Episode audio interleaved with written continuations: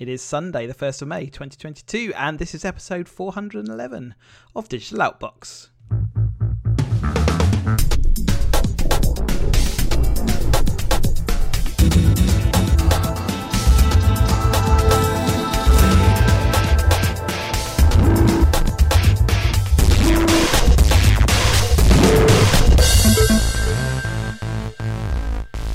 Hello, welcome along to another sunny episode of Digital Outbox. I'm Chris, and as ever, Ian is with me.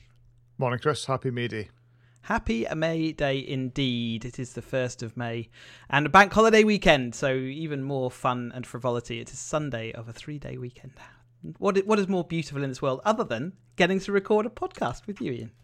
Oh, bless. I was going to say it's your birthday coming up as well. And it was like, surely that is the most important thing happening. I, I think I'm now of that age where birthdays are quietly ignored. How's it feel? I was I was I was kind of sitting there thinking, "Yep, I know what's coming next," and you didn't disappoint. Uh, never, never disappoints.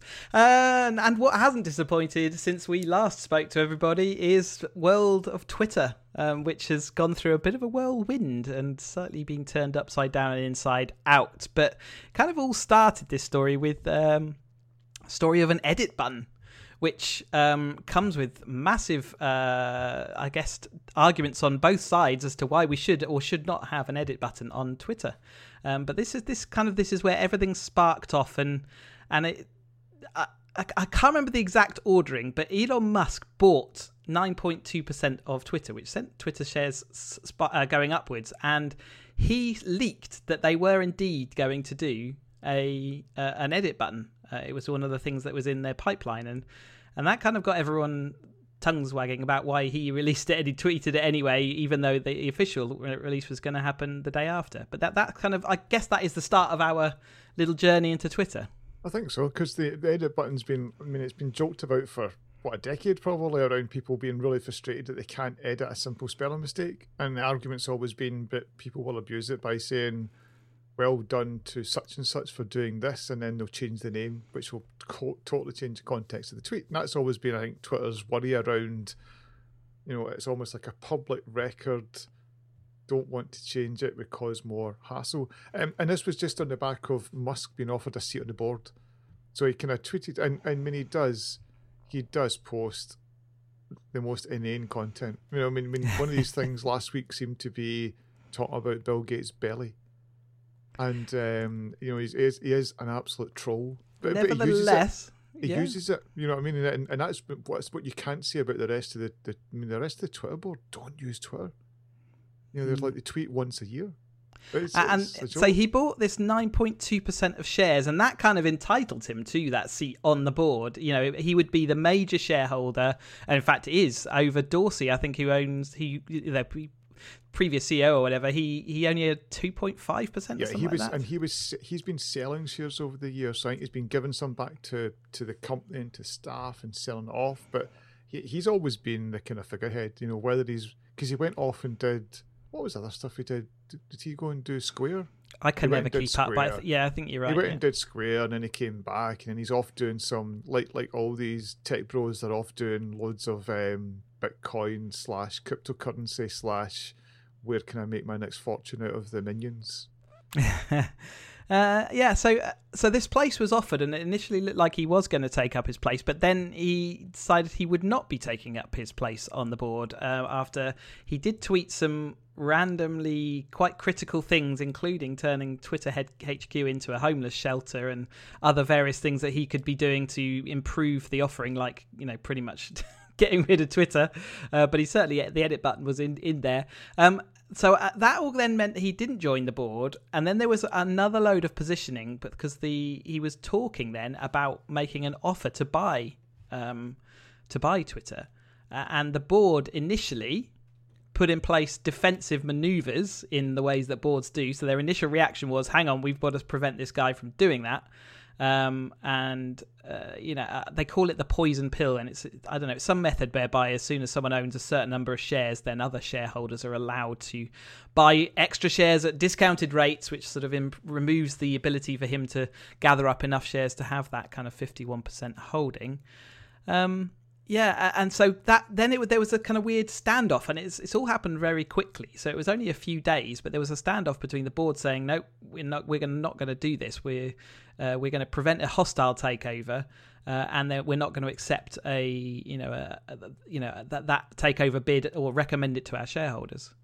Um, but that didn't last very long because um, Musk came out and said, "Right, I'm going to offer you uh, fifty-four dollars twenty per share, which is kind of, uh, I guess, a forty percent ish uh, raise over what it was trading at before all this, you know, all this manoeuvring happened and all these uh, discussions started happening and." Uh, uh, on in the news, effectively, um, and eventually that was accepted by the board, um, and they did recommend that that was uh, would be accepted. Um, so effectively, they've valued or Musk has valued Twitter at forty six point five billion dollars, thirty five point six billion pounds, um, and he looks to be. I don't know. I don't think it's a done deal that he's got the finances raised, and he looks to be will be the outright private owner of Twitter.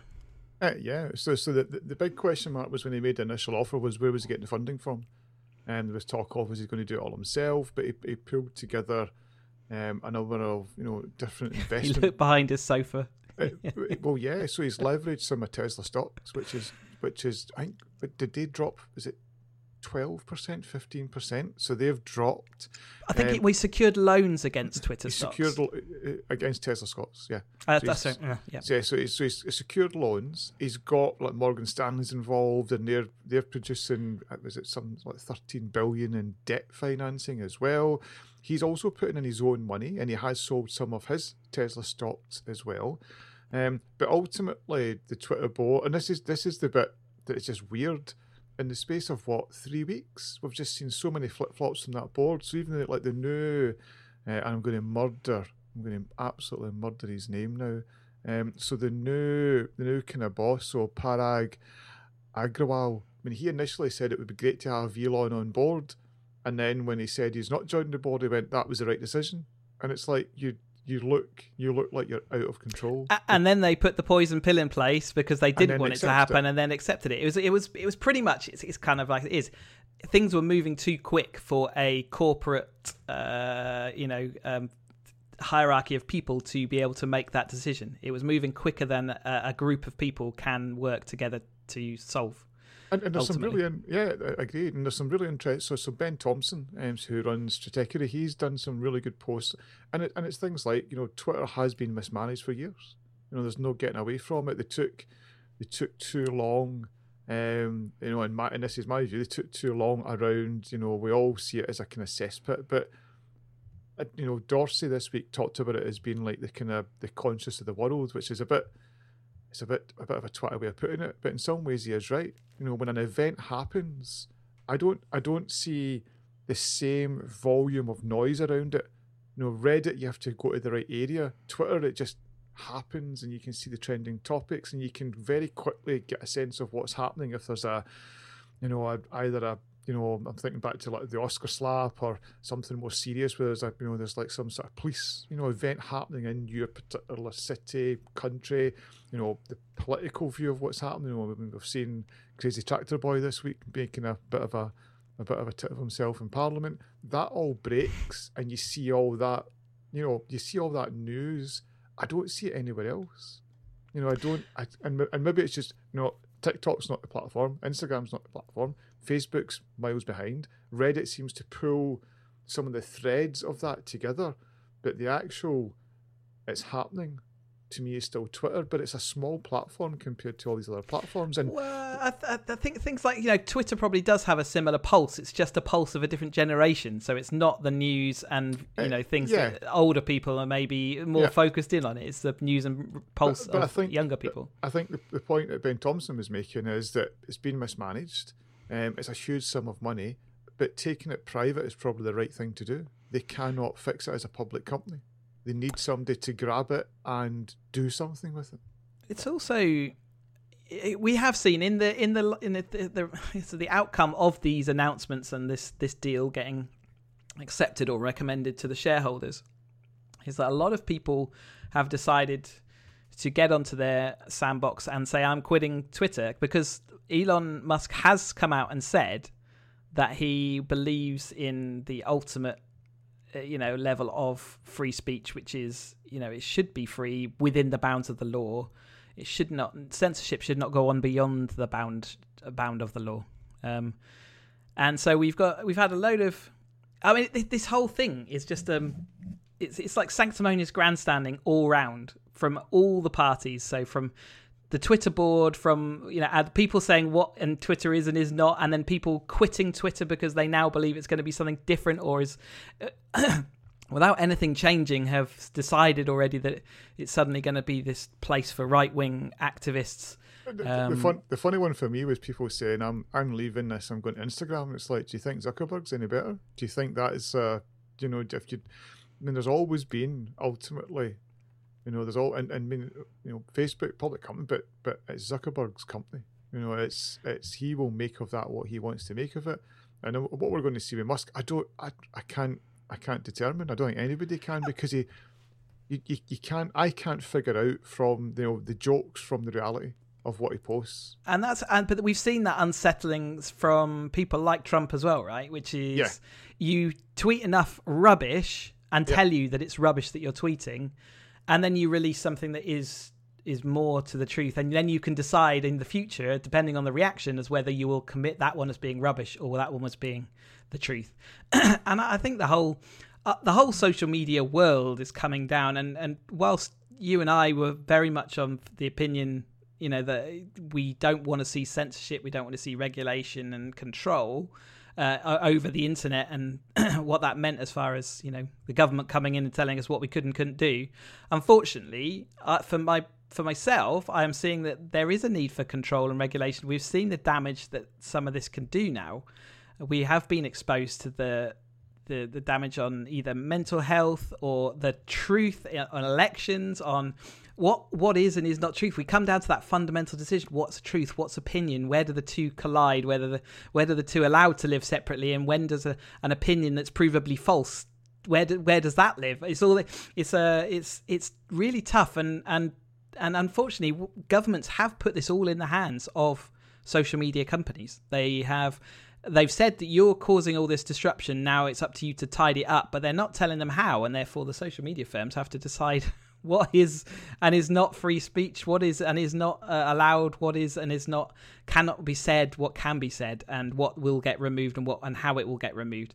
Uh, there is a lot more that companies can do to to to regulate themselves, but it, ultimately, I think it is going to come down to government regulation, um, regardless. And say doesn't really matter what Musk says this platform is and is not going to be one of the things he said is that everyone is going to be um, verified as a user. I don't know what the realities of whether that's uh, even possible.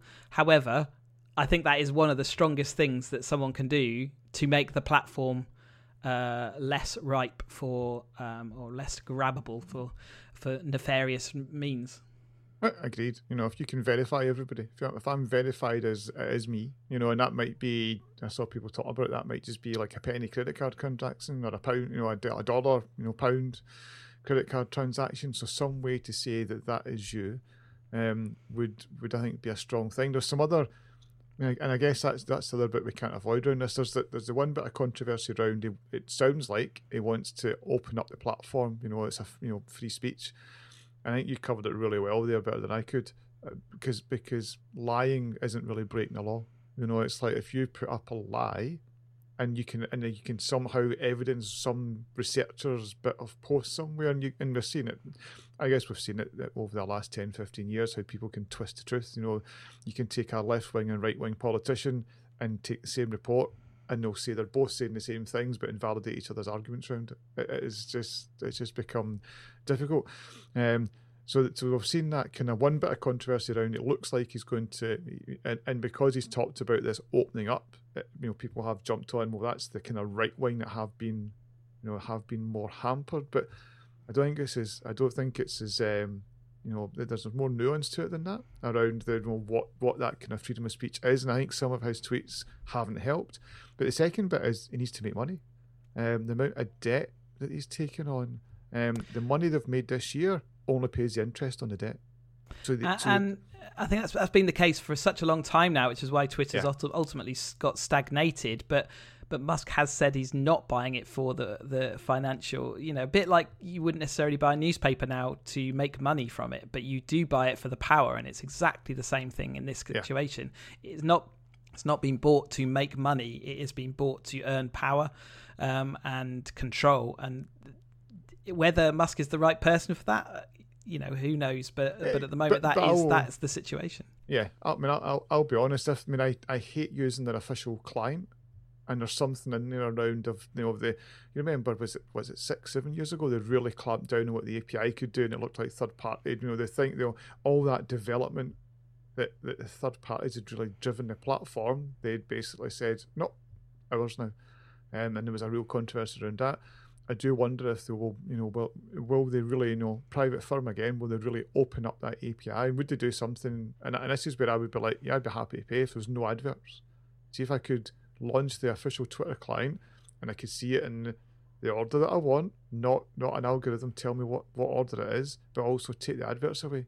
Because when you go and look at that official client, it's just it's so, and it's the same with same with Instagram. You know, it's just the amount of ads that you get thrown at you in reels from people you don't follow I mean, that's it's become so Instagram, noisy. Instagram, Facebook. It's all. It's uh, yeah. uh, whenever I go to my Facebook feed, it's pretty much all adverts now. When I go to Instagram, every other tweet or every, not tweet, every uh, other uh, on my post on my timeline is is uh, someone I don't follow.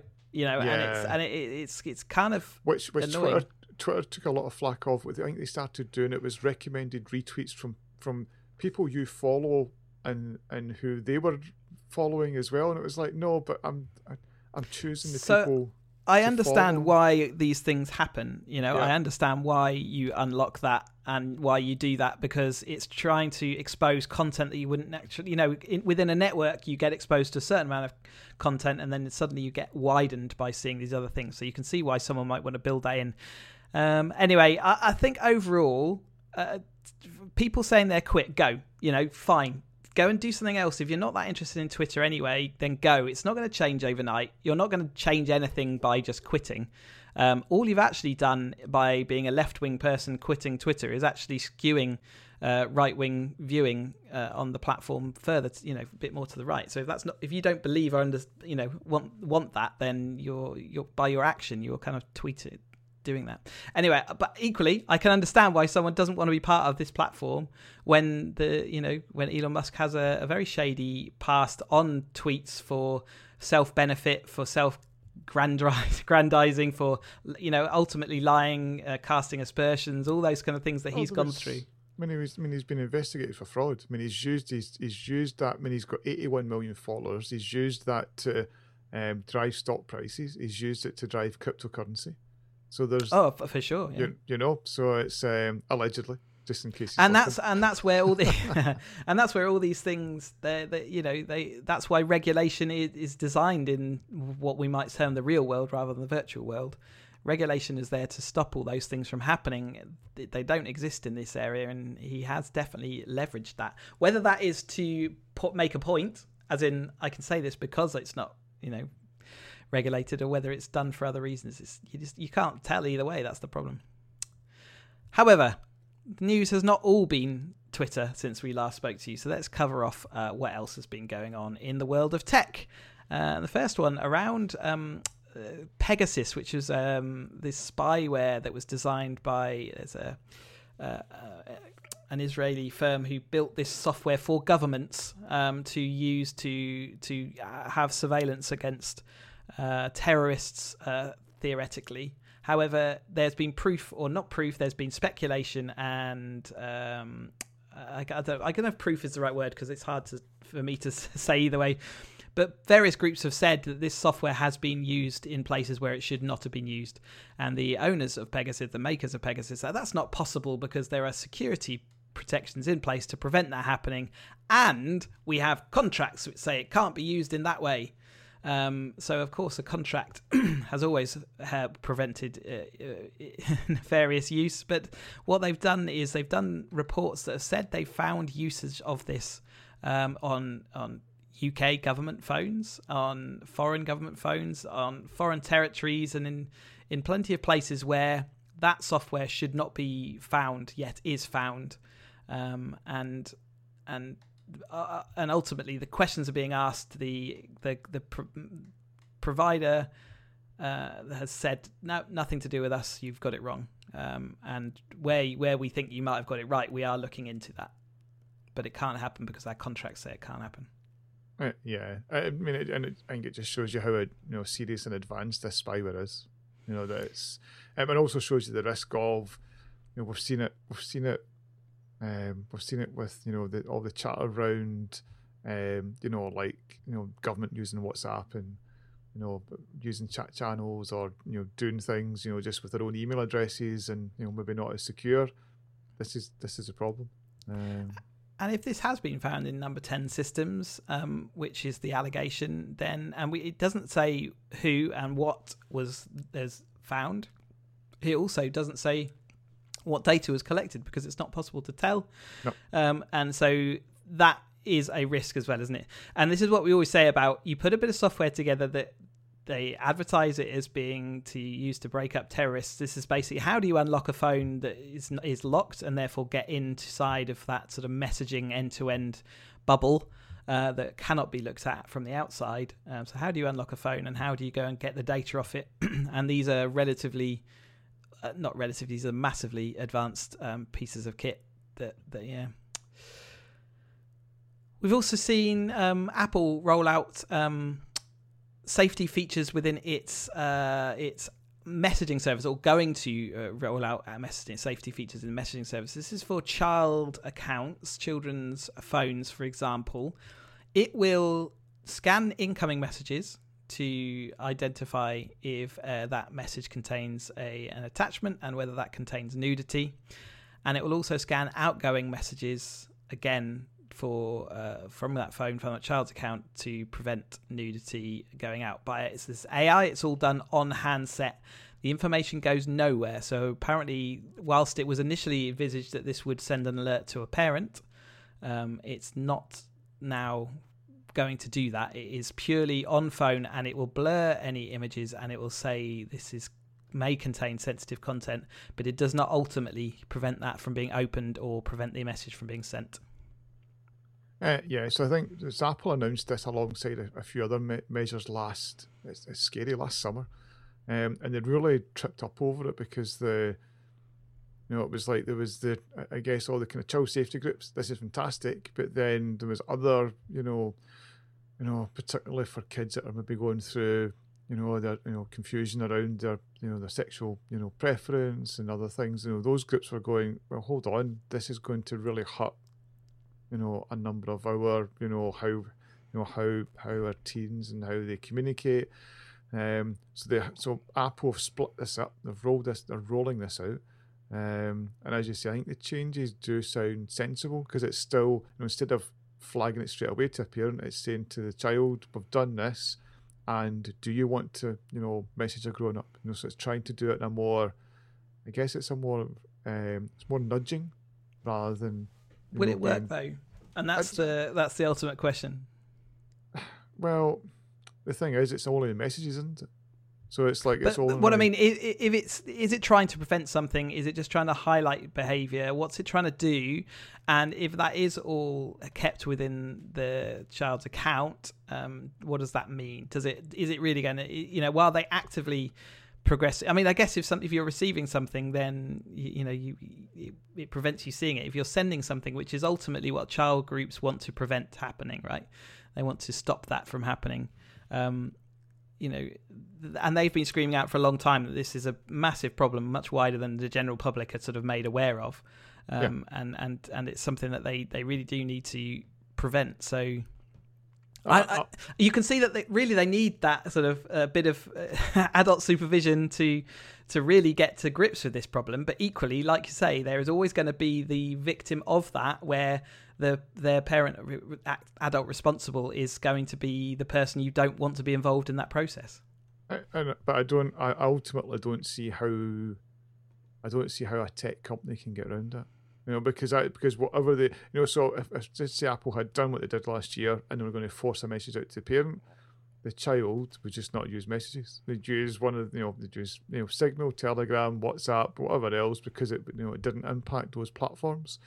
Um, so I think this is very much Apple trying to do the right thing, wanting to avoid a horrible headline, you know, because because ultimately Apple has got that brand compared to you know Telegram. You know, so so so see if you you can, imagine a Daily Mail right now. Um, if if there was a case came up and it was Telegram on an iPhone, they would still talk about Apple.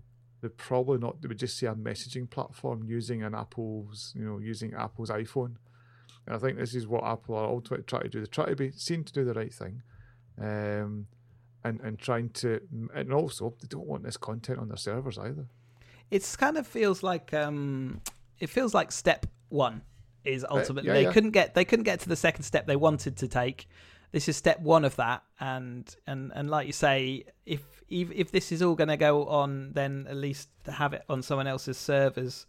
Um, and away from us. I think that's ultimately they were, like you say, where they want to get to, and hopefully protect some, you know, children. I, I honestly think a lot of the things we're seeing right now, because this has been on for it's been on for decades, the things we're seeing right now to try and mitigate the the, the government in, interference that these companies are now starting to see, both in Europe and America. We're going to come on to it in a couple of stories time. Um, and I, I you know, I think they're desperately trying to look at all these good things that we're doing.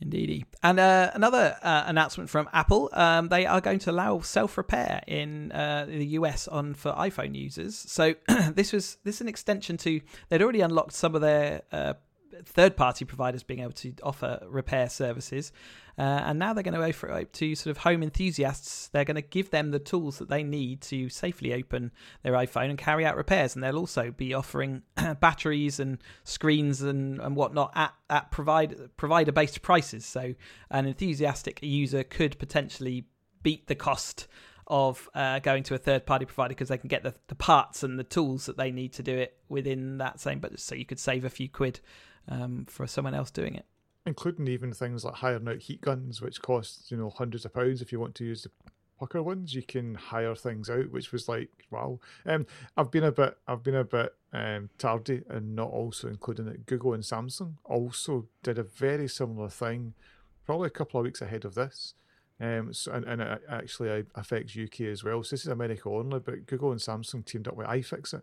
So I'm amazed that iFixit has went from a um, I, for me, it always looked like a kind of not so much a company, but it was like they were. It was Looked like one of those high street shops that just opens up when someone else yeah, closes down, pops in, yep. and then disappears off again. yep. But iFixit for me was always the breakdown videos, the teardown videos, you know, Yeah, the, okay. the repairability. But there was obviously they sell lots of tools behind it and lots of parts behind it. And both Google and Samsung have teamed up. So Google is is all round, you know, fix it, fix your um, Pixel and you can team up with iFixit and get the parts and they'll send it out to you. So Apple doing very similar things. Again, I think this is a very much a, I mean, you, you said enthusiast and that's what made me grin because I, don't, I still don't know if I cracked my screen, would I really want to faff around and do it all myself? I'd probably just take it to a That's store 'cause and you're get it so fixed. rich. Yeah. Thanks. But um, it No, also it's- it's- comes off the back of Hon- regulations. of- Honestly, it's because I'm so clumsy and I would not be able to fix it. So, I would I would panic that I was certainly doing it wrong. But yeah. but but ultimately this also comes off the back of more regulation more discussions in sort of select groups in the uk around the right to repair we've heard that a lot um, about repair and and recyclability the ability for you to be able to swap your battery out in your phone when it gets old and tired so that you can continue to use your phone should be within the you you know your remit. You should be allowed to do that in the way that you choose. And and and but there was lots of discussion. So i think this is almost again preempting some of that now because they're offering the ability. However if you do go and get into your phone and damage it in some way that is not covered. So it won't void, your warranty for the the the hardware and software that is supplied with your phone. Um, but it, if you stick a screwdriver where it shouldn't go and that causes extra damage then that is not covered by any kind of warranty or and, and obviously you, you would be protected if you go to a, a, qualified repairer to those kind of pieces of damage And um, iPhone only at the moment, but Mac later this year as well. Um, so not for Intel Macs, but for um, M1. um, M1. That's it.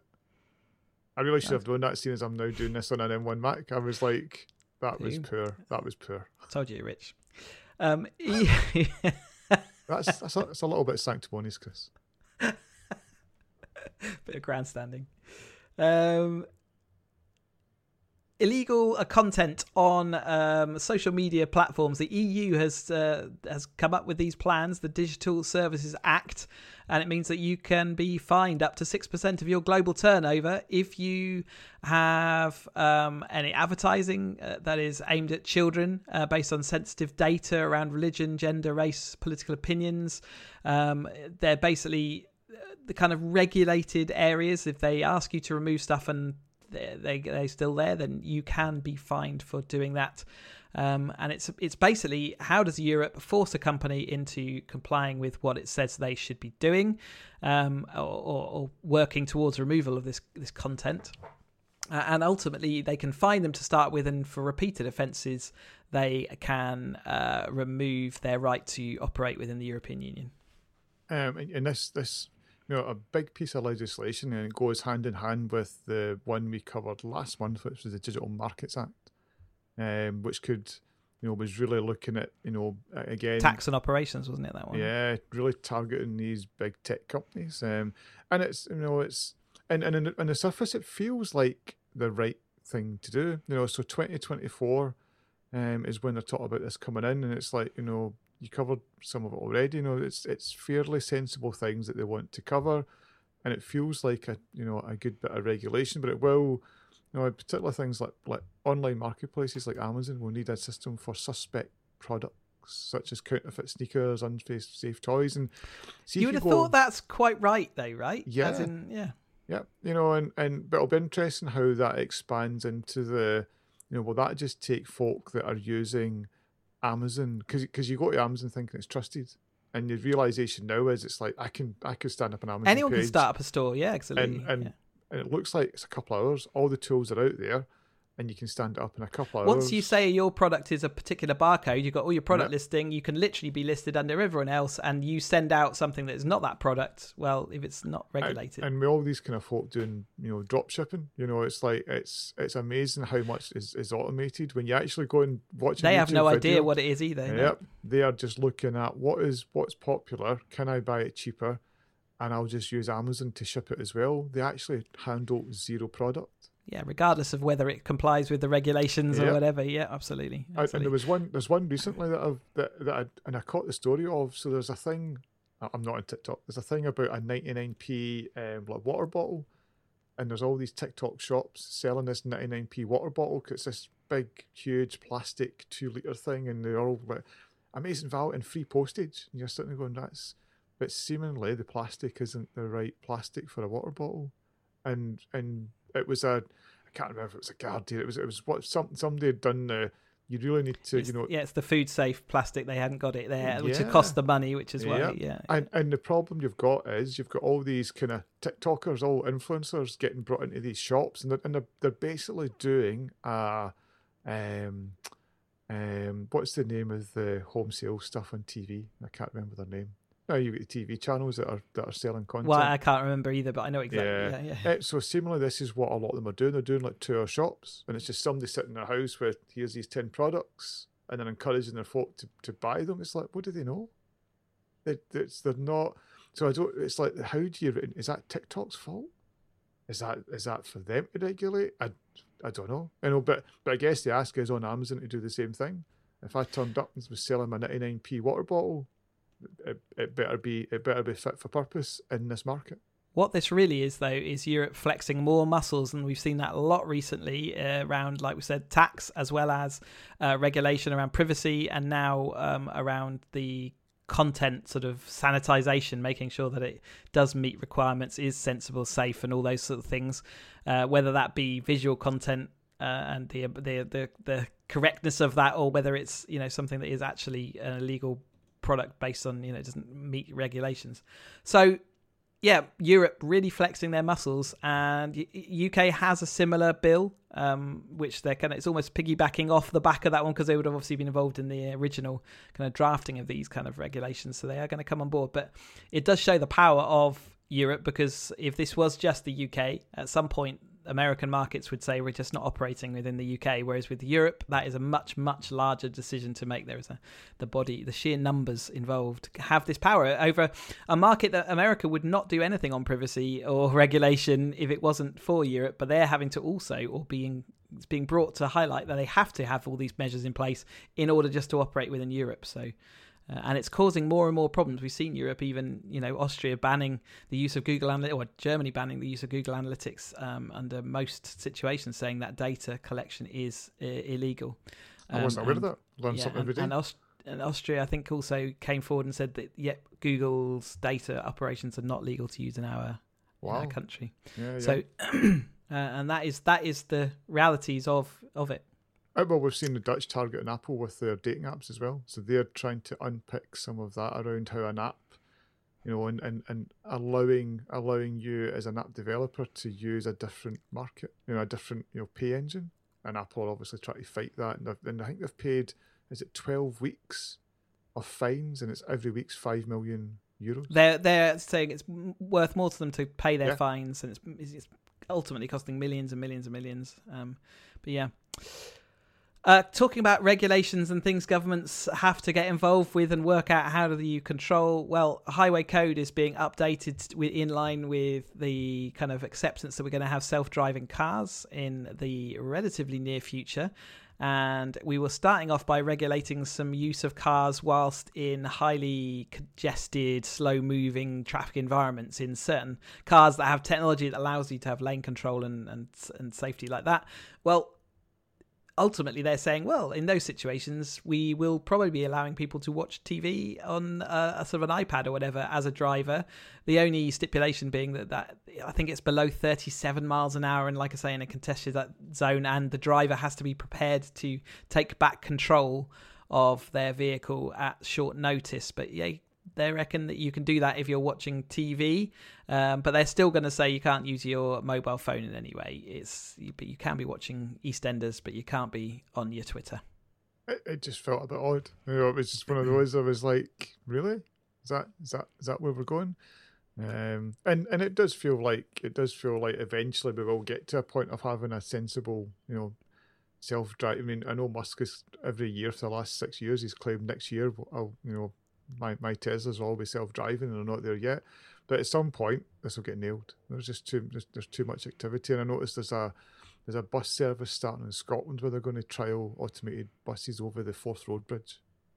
Um, so they're, they're, there's still a driver there, but they're, they obviously see that as a. And I guess, I guess I mean I'm thinking of all the like the transport, as in as in the heavy goods industry, must be looking at this going bring it because at the moment humans stop the transport. You know, just from the, you know, you're not allowed to do over a certain amount of hours. If it was all automated. Uh, and they've they're I think in Scotland somewhere they're already trialing that uh, lorry trains. So where you have a driver out front controlling a whole sequence of automated lorries in that train behind them. So uh, I know that we were trialing that in the UK. I'm pretty sure it was up in Scotland, but I'm not 100% sure on that. Um, but nevertheless, yeah, they are. I think the UK are on the front foot with this driverless car thing, and and, and safety advocates say that yeah, 88% of uh, accidents come from human um, human error, uh, and therefore having uh, self self driving cars, computer automated cars, actually will save that. And once you're in that zone of uh, I'm going to let my car drive me. I just want to get from A to B. It doesn't have to be your car anymore. It can just be, you know, uh, you know, an environment like a, a, pod that you use, and it can be much more efficient on that basis. Because most of the time, our cars sit on our drives or in a car park. They're not being used, uh, and there's therefore huge usage and waste. Where actually, uh, a self, you know, a, a kind of network of self-driving cars would solve a lot of our needs um, with a lot less infrastructure, uh, lot sorry, a lot less um, raw material cost. Absolutely, I I came to that realization probably a year or two ago that that as I was looking at buying a car again, I was like, if this was if if, if I look at how little I use it, and again, I think COVID, we're in a different model. Well, I'm in a different model to what I was, you know, two years ago when I was like every day I was driving. It's now it's like a couple of times a week. Um, but the if you could just you know jump on a website and say a car needs to come to me tomorrow morning so I can go and do what I need to do. And it just comes, you know, it's like, it just comes to me, you pick it up. I go and I go and do what I need to do, and then when I'm done with it, it goes just shuffles off again. It's a, it's whether that be a small car or whether you uh, have one of those, exactly. you know, maybe an automatic, uh, you know, combined. You pay cheaper and therefore, but you'll have other people in the cab with you. Uh, you imagine know, if like... I'm just commuting to shops or work, and I just I just need that, and and you know, is it just an electric bike type thing? But then the day I want to go and empty out my garage and take stuff to the dump, it's a truck that comes, and I fill that up and I had I had a kind of a cheesy vision of I think it was after I'd flown I flew to Japan um, and I the first time I'd ever flown business class and you're in a little pod aren't you? Which is effectively everything you need to travel. It's a you know it's a chair it's a bed it's a TV it's a it's it's whatever you need. And I had this vision of uh, what would be a, a fully integrated UK system whereby you had your own pod and effectively it was placed onto various different methods of transport. So buses would be able to take pods, cars would take pods, trains would take pods, and then you have a fully integrated system of transport, which anyone can. You can even get onto that plane. It shoves it onto a plane for you and flies you over, and you'd have in your pod whatever you needed to go and do that. And and what a vision that was of. Uh, I think we should make that happen. Well, but even but even if you were just using your electric bike, trike, whatever it was, scooter, to get to your bus or train, and it's all set up to you know Uh, but uh, and interesting, they announced that the scooters were become become legal yesterday, so they're currently illegal. Uh, but Bristol's been doing a big trial, and e-scooters are going to become a legal means of uh, transport. And it's funny. I was I was talking talking to colleagues through the week, so I'm seeing more and more in Glasgow. They're legal to buy, but illegal to ride. And Glasgow City Council are desperate for going to make it legal because it's it's and that's what they've kind of all realised that we cannot yeah. stop this because also it is good for the environment. The only thing they need to regulate is the fact that some of these things go up to about seventy miles an hour, which is yeah, ridiculous. Yeah, they yeah. need, there's, there's, and that's so why the ones in Bristol can go. I think they're fifteen miles an hour top, something like yeah. that. Yeah, so I'm seeing the ones that are just like the little small ones, just little you know, a little trike and, and, and, and scooter, and they are quite slow, but they're a lot faster. Obviously, you walking. But I've seen one guy, and it's it's a lot chunkier and boy does it fly. You know, it's like a it's like a supercharged moped, and it just yeah, absolutely that, flies. And he looks and out That's what they're trying to stop. Yeah, well, he flies through it, and and I've seen him a couple of times now, all through red lights. It's just like I'm I, I know I can do this, and it's like you don't. You are out of control. Um, Boom. And that is what they will be looking to control. Snapchat is looking to control your cameras. Basically, they come out. In fact, Snap, isn't it now? Uh, but they uh, they've released a little drone. It's like a puck drone, uh, and it's uh, it will fly up from your hand, record you for 15 20 seconds, about six times before you have to recharge it. Um, and this is kind of another move into a different arena. I, we really don't have the buzz around Snap at the moment, right? As it used, to, it got through one stage of being this massive thing because of all the augmented reality stuff they were doing, and it was quite novel. And it was, it's an ephemeral service, so you know, you, whatever you put up there doesn't last. Therefore, you and the, and the kids, kids, were all there. Kids were all there, weren't they? Kids were all there, and it was, and it's probably the right place because then the messages that they're sending as kids don't get brought back to them as adults as being their still opinion um, as at the point they had become adults. But um, nevertheless, a, no one saw a drone being one of the products they were going to release. No, and, and and they did the um, they did their spectacles. That was their other hardware thing where they had like the, the cameras at the side. And it all looked a bit of a gimmick thing. And I remember lots of the kind of tech YouTubers slash TikTokers slash you know influencers all wanted their snap spectacles. Um, but yeah, this is um, and it's really different to the like the drones from DJI. So this is tiny. You know, it's it's like it's hundred grams. Yeah, it's hundred grams. You know, so it is. You know, it's it's lighter than your phone. Um, and seemingly the bit that has a bit of a wow factor is that because it's got a downward facing camera, it it it, it automatically takes off from your hand and flies back to your hand. So yeah, no it'll find you again to stop. Yeah. yeah. So no, and it seemingly is a kind of wow moment when it goes, but actually when it comes back and lands. Um, as long as it's um, not windy, because at that point it's probably not coming back. No, so there's the, the there's the practicalities of that, and and the reason they've done this is they they call themselves a camera company, and they see this as just another camera. It's going to be uh, tricky though if, for example, people start using them at festivals and stadiums and other places where I, I think, like motorsport arenas, you get a kid, you can't regulate them bringing that in or not, and it is a flying machine which they're not allowed to use, but it, because it's so tiny, it can fit in your pocket. And would that then include danger? And certainly a bit of um, disruption to someone I getting was one cer- of these things out. yeah, and I was certainly thinking of sports and concerts where at the moment they're saying drones, no, no, and they're all they're all geo locked out. Uh, Is there something similar? Because they didn't seem to talk about that, and you you kind of pick six different modes. There's no controller. There's, you can't control it from your phone, and you pick a mode. So you're basically before you launch it, and I guess it does different things. Like does it does it come and look at you? Does it do a circle and all that kind of stuff? So The, but to imagine being at a football event, you know, six of these things get launched from various different corners. Do they stop the football event? Do hmm. they prevent it from happening? Because if ultimately it's recording content they don't have a right to record, it's also potentially going to fly up into the machinery of whatever cameras they've got installed. You know, like the I'm thinking about those tracking cameras they have, and you know, is it going to cause that? Is it so? I'm just thinking that's we are going to see a news report at some point saying how a game had to be stopped to probably 'cause we've it- retrieve uh, it some will be. 'Cause mini we've seen, drones. we- we've, we've seen it with drones. We've seen it with the big the big boy drones, and you know if you've got a DJI, you're kind of geo locked out, and if you've not, you've you can you can go and Do abuse whatever it. like. Yeah. Yeah. Zuckbucks, virtual Ugh. coins for Facebook and Instagram users. They're kind of working out how they're going to in- integrate virtual money, crypto, NFTs, uh, other forms of yeah virtual transaction materials uh, into their various platforms, and Yep. what that's going to mean for people. And it links into like Horizon creators will sell virtual items as well. So I think these two stories are quite interlinked. Um, the, the the funny bit to me was if you remember back to um, Zuckerberg and Facebook were all up in arms about Apple's thirty percent. Um, but on the is it forty eight percent is what they're taking because It's it's thirty. It's thirty percent of seventy percent because they're already taking the thirty percent fee, and then they're Yeah. taking another uh, thirty percent on 25%. top of that. yeah they take twenty five percent of the seventy, so it works out as some crazy you know like forty eight percent. Basically, it's 50-50 split between whoever is selling stuff to who gets the money for that transaction. Yeah. so when you sell your virtual horse armor, you only get fifty percent of the money. like I've said before, they're creating these metaverses that they, they've got to try and inject value into something where you could have anything. And the fact they're even envisaging this weird virtual world where someone can have a virtual Samsung TV on their wall and someone else can't because they haven't paid for it. It's a freaking digital asset. It's just nuts that they're trying to impose that. But that is the world. That is what the metaverse ultimately is. It's a way of them charging for a virtual version of our real world. And it's a bit uncomfortable for me right now. Well, and it, and it's totally Ready Player One. If you look at the what Ready Player One was, and you know, they're, you know, it's I guess you know our society and economics are going to drive it there.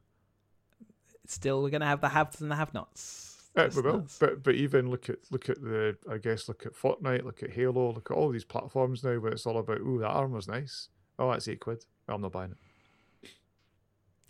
Gaming subscription auto renewals are going to change after a UK investigation. This was um, Sony Nintendo directed, um, but basically they would just continue to take a re subscription of someone onto their online platforms, even if they hadn't been using the platform for many, many years.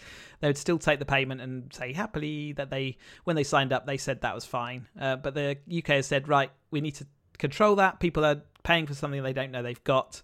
And ultimately, if someone hasn't been using the platform and they're about to be renewed, they must be told that that is going to be renewed.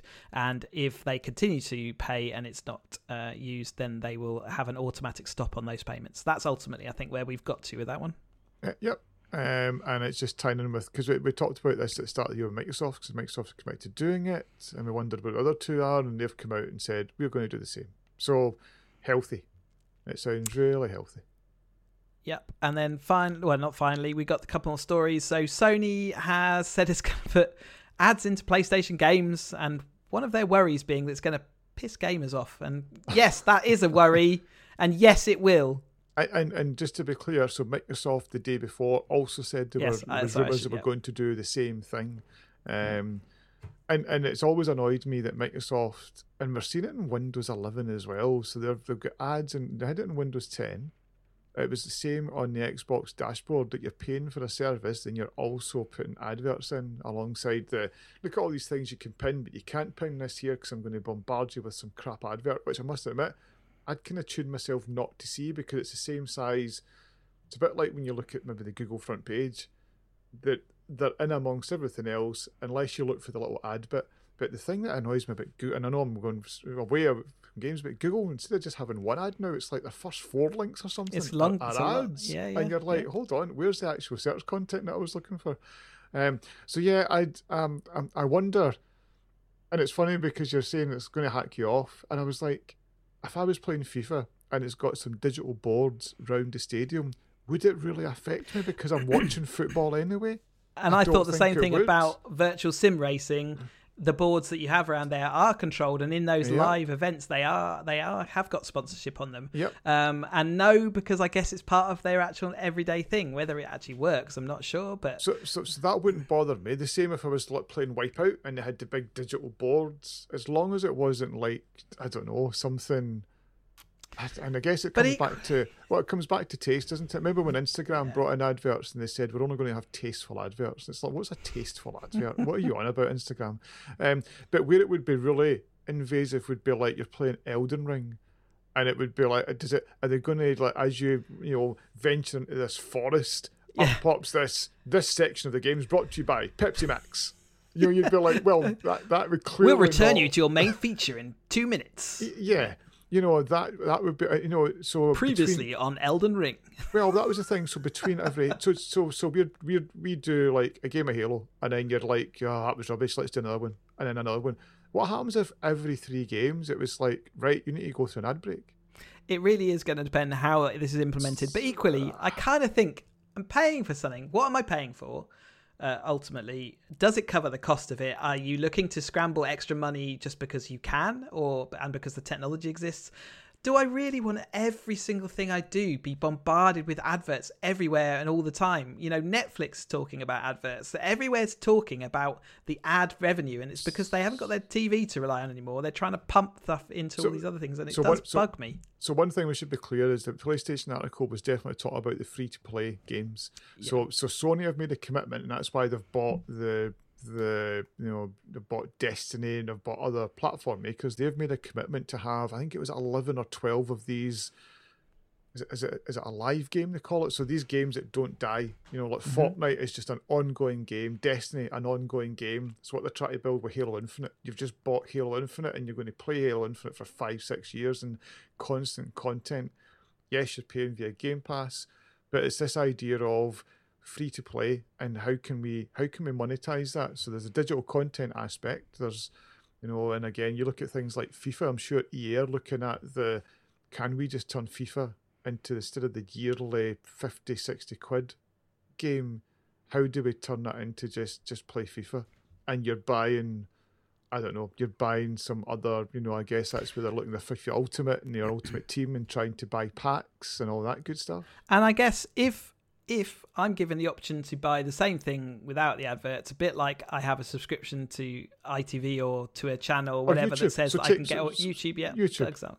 Yeah. So if I have the option to yeah. remove and it, and it is that situation where you get it's both you pay or you get adverts. That, but it, when I pay and get adverts, that's when things start getting uh, yeah, bit a and, bit and- awkward. and- and it'll be interesting for because you mentioned Netflix, so they've obviously they've prided themselves on we drop all our content on the same day, so you can binge it, and there'll be no adverts. Um, and they've then they've taken a hit, so they're they've, they've taken a hit because of Russia, but also because people are looking at their content and going, hold on, there's lots of choices now, and it's also expensive. And am I really getting my 15, 16 quid's worth a month? And the problem with popularity is that my things that I consider worthwhile are very different from another person. So someone might well be getting their 15 quid's worth uh, out Yep. of it, but I see a lot of the stuff which I am not interested in at all. And therefore, I only. My value of that platform is what I like to watch. And that Yeah. gets less as time goes on. And I think with Netflix, they've they definitely went for volume over quality, whereas I think other ones have said we need to make sure if we bring a series out, it's good. Yeah, we spoke the other day that uh, ultimately we're going to get to that situation where people will pick and choose their subscription and they will change on a regular basis. They're not going to be a permanent subscriber. And that's certainly when I got my Netflix is bumping up its prices by two quid. That's the first thing I thought. I'm going to go and binge watch some stuff on Netflix. I'm then going to move off and uh, go to another provider and come back to Netflix at a later date. Um, but not have it permanently on. I can't afford to do all of them because you can, there's only you can only watch so many things really. The, the, the thing we'll need to watch is I, I I wonder if we'll see an increase back to torrents with just the, all these platforms putting their prices up. Because see when Disney was just oh it's like it's like forty quid, thirty quid for the year, but it's now seventy five or seventy. Yeah, it moves quick. and you're like, mm, am I really getting value for that? Am I, you know, I'm watching an hour a week tops. It's the same as BT Sport for me. I got on my motorbikes, and then suddenly they put a massive charge on it for football, which I never want to watch. So for me, that value proposition disappears and goes away, and I'm and, not interested anymore. And, and interestingly, I don't know what's happened with the English um, like national games, but the Scottish national games were on Sky have now been won by a Scandinavian company that doesn't currently stream in the UK, but they're about to launch at five a month. So if you want to follow the Scottish national games if you're already a Sky subscriber and a BT subscriber, give us another five a month. I'm guessing it's coming soon. Yeah, they're going to destroy their own empires. We've had uh, the BAFTA Games Awards um, recently, and uh, it was Returnal um, and Unpacking that got one. I've never played Returnal. It was a that's a PlayStation game, I believe. It's, it's a PlayStation exclusive, and it is a it's a stunning looking game. It's just it salts your eyes. Um, I find it quite tough. Don't know if I'm just getting old or just I really do need my varifocals in a couple of weeks' time. But it's um, it's a stunning looking game, so not not not a big surprise that, that it, it won out. Um, because it is a kind of game where you know you just the the the, the visual audio but also gameplay you know we're all big ticks um other games so psychonauts 2 i played that very briefly but and it did look pretty impressive, but I've not gotten into that. Forza Five. Um, there was what is unpacking? What's is that the developer or is that an, another game? It was another game because I looked mm. this hmm. up last time as well. So it's a a, a, a small puzzle game. So I've not even heard it. Yeah, yeah. So Zen puzzle game. Um, mm. so and it's on like Steam, Switch. Um, okay. you know, so so probably. Oh, it's also but it's also on Xbox One as well. So PC, Switch, Xbox One, um, and again, it's one of those where I, I, I just don't think we can keep up with the amount of content that's out now. But it's it's no, out there. Uh, but there are plenty of games won. Um, so go and take a look if you're into your games about what has won those awards. Um, Halo Five wasn't on there. Sorry, Halo Infinite. or Halo Five, to be honest. anyway, that is the end of our news and our podcast for this. Uh, I can't say this week, this period. and uh, yeah, thank you for getting this far down. Unless Ian, you've got a pick, we shall sign off. Um, I would say um, go and try unpacking because it's on Xbox Game Pass. Report back next week.